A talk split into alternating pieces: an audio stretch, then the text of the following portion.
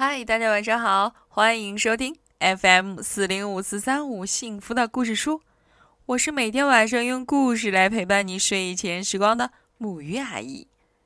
那今天晚上我要分享给大家的故事呢，依然是来自灯塔守护人系列当中的一本，名字叫做《灯塔检查员来了》。究竟检查员是为了检查什么？之后又发生了什么样的事情呢？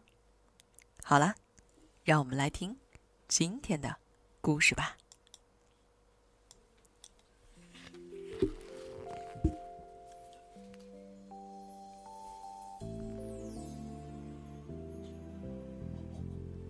在这个故事开始之前啊，有一封由灯塔检查员寄给格瑞灵先生，你们记得吗？就是那个灯塔守护人的一封信。亲爱的格瑞灵先生，我很不高兴，周一晚上你的灯晚点了1个小时，这时那些大船和小船来说是非常危险的。如果再发生这类事情，我会非常恼火，而且会采取进一步的行动的。灯塔检察员。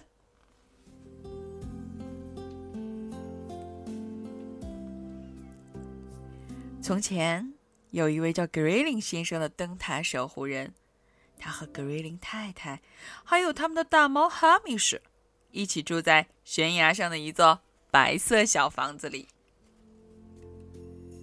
格瑞灵先生非常热爱自己的工作，他唱着歌，擦亮老灯塔的灯，他吹着口哨，抹进老灯塔的玻璃窗。不过让他最开心的是，还是有客人来访。我从头到脚都是一个灯塔守护人。每当这个时候，他都会兴致勃勃地告诉大家，过去是，现在是，将来是，永远都是。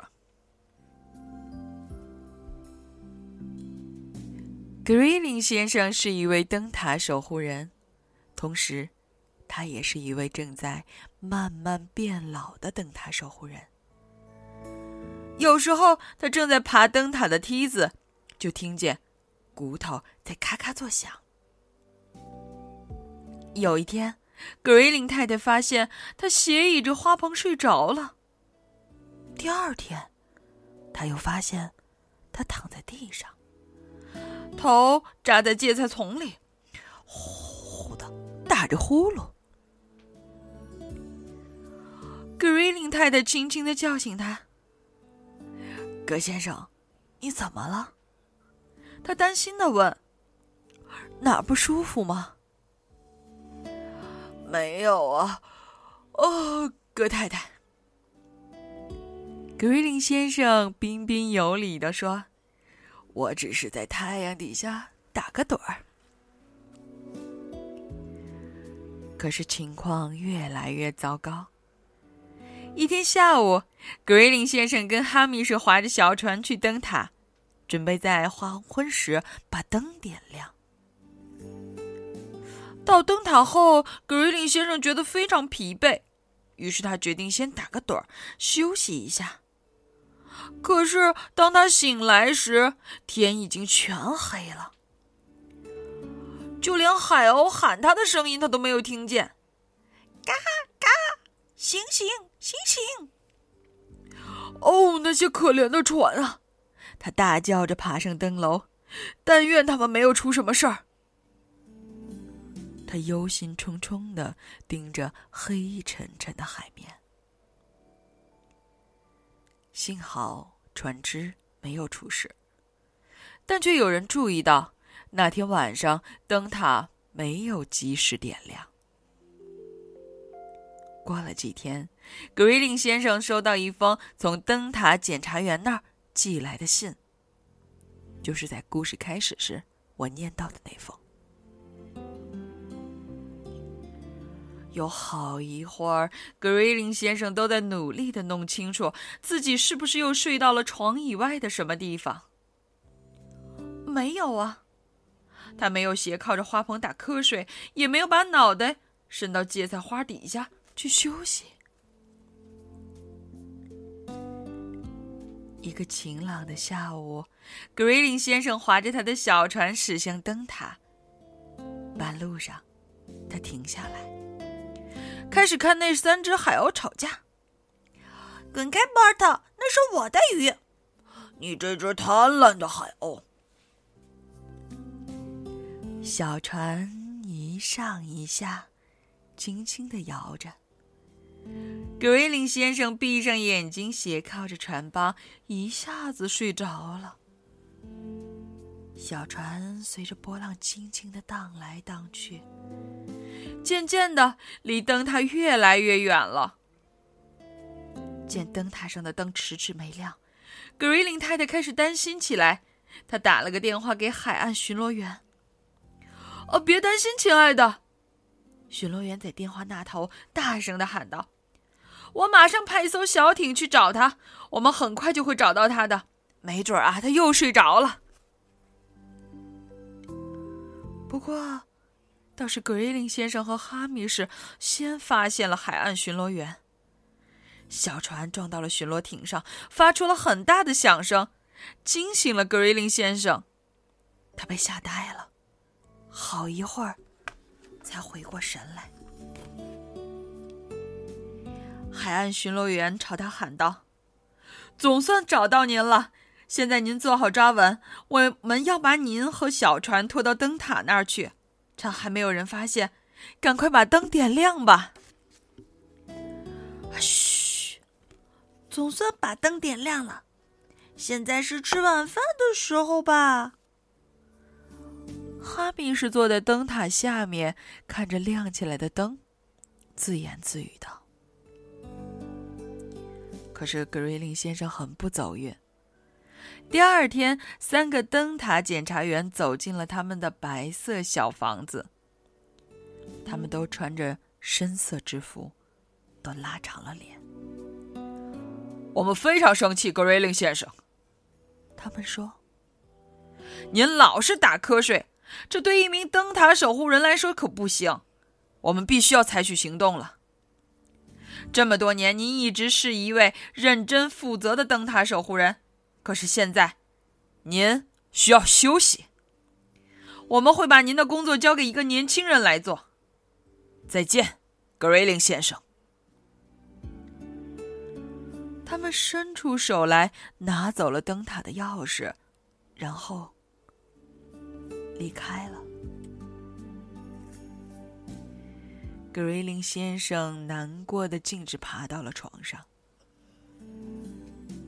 不管格瑞灵太太做什么都无法安慰他。他做了他最爱吃的早餐、午餐和晚餐。他唱那首《矮胖子呀，矮胖子》，那是他最喜欢的歌。可是格瑞灵先生一动也不动，两眼只管瞪着天花板。过了一个星期，格瑞灵太太已经受够了。葛先生，他严厉地说，你不能永远躺在床上，我需要你帮我打包，现在马上结束这种幼稚的行为吧。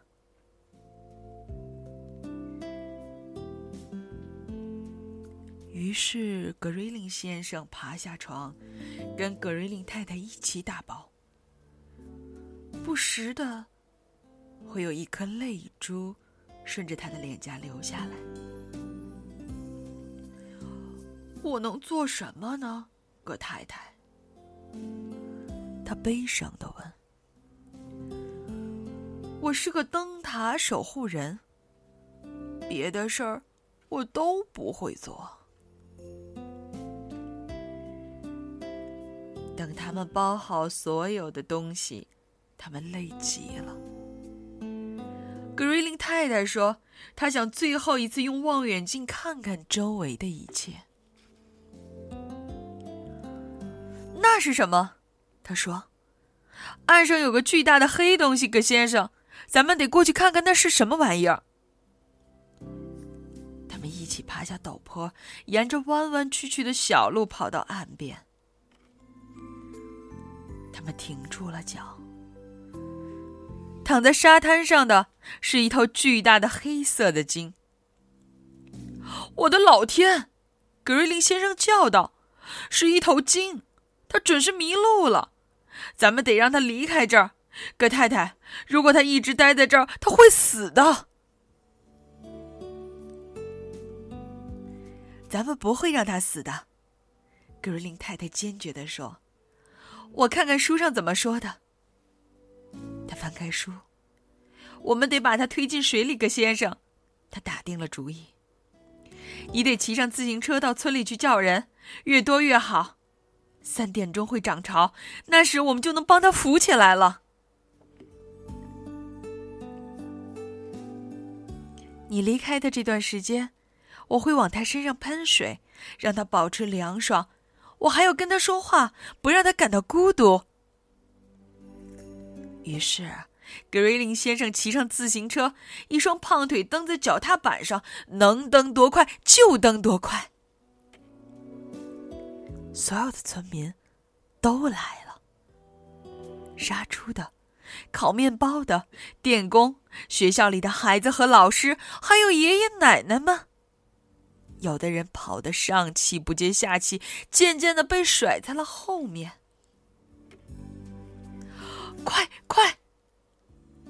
格瑞林太太一看见他们就大声喊起来，现在水位刚好，正是把它推进水里的时候。人们自觉为站在鲸的周围。准备，站稳，开推！格瑞林先生大喊道，大家推啊，顶啊，喊啊，叫啊，张大嘴巴喘粗气，直到每个人的脸都变成了紫红色。而就在这时，大鲸开始动了，慢慢的，水漫过了它巨大的闪闪发光的两侧，然后它浮起来了。大家停下来，静静地看着。鲸看了看他们，随后轻轻地甩动了一下巨大的黑色尾巴，转过身，向大海游去。再见！村民们大声喊道，祝你好运！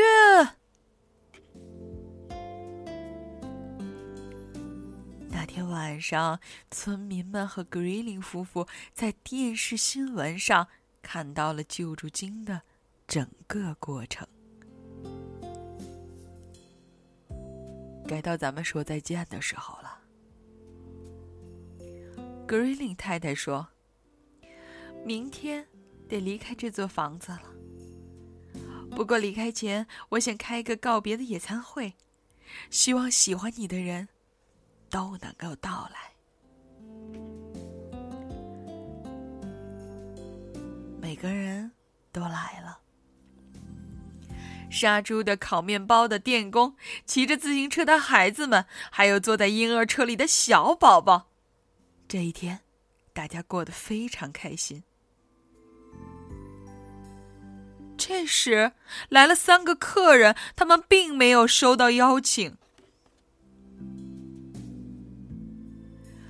我们在电视新闻里看见您了，第一位灯塔检查员说。是的，第2位检察员说，我们为您和格瑞林太太感到骄傲。我们想请您继续做灯塔守护人，第3位检察员说。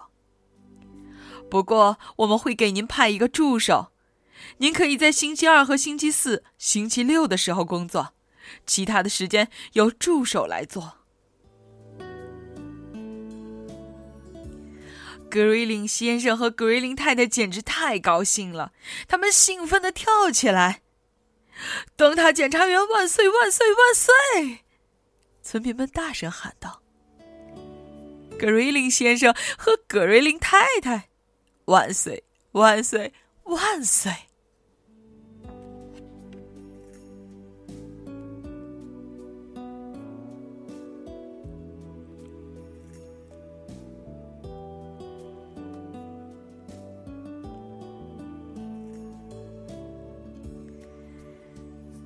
好了，这个故事就到这儿了。这个故事其实给我很多的感触，包括想对小朋友和大朋友们分享一个我最想说的一句话吧。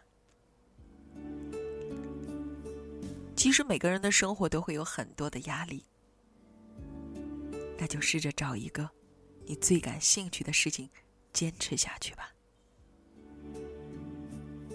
因为他一定会帮你找到那个最合适你的位置，当然是在生命中哦。好了，音乐结束了，今天的故事就到这儿了，让我们一起来说晚安，好梦。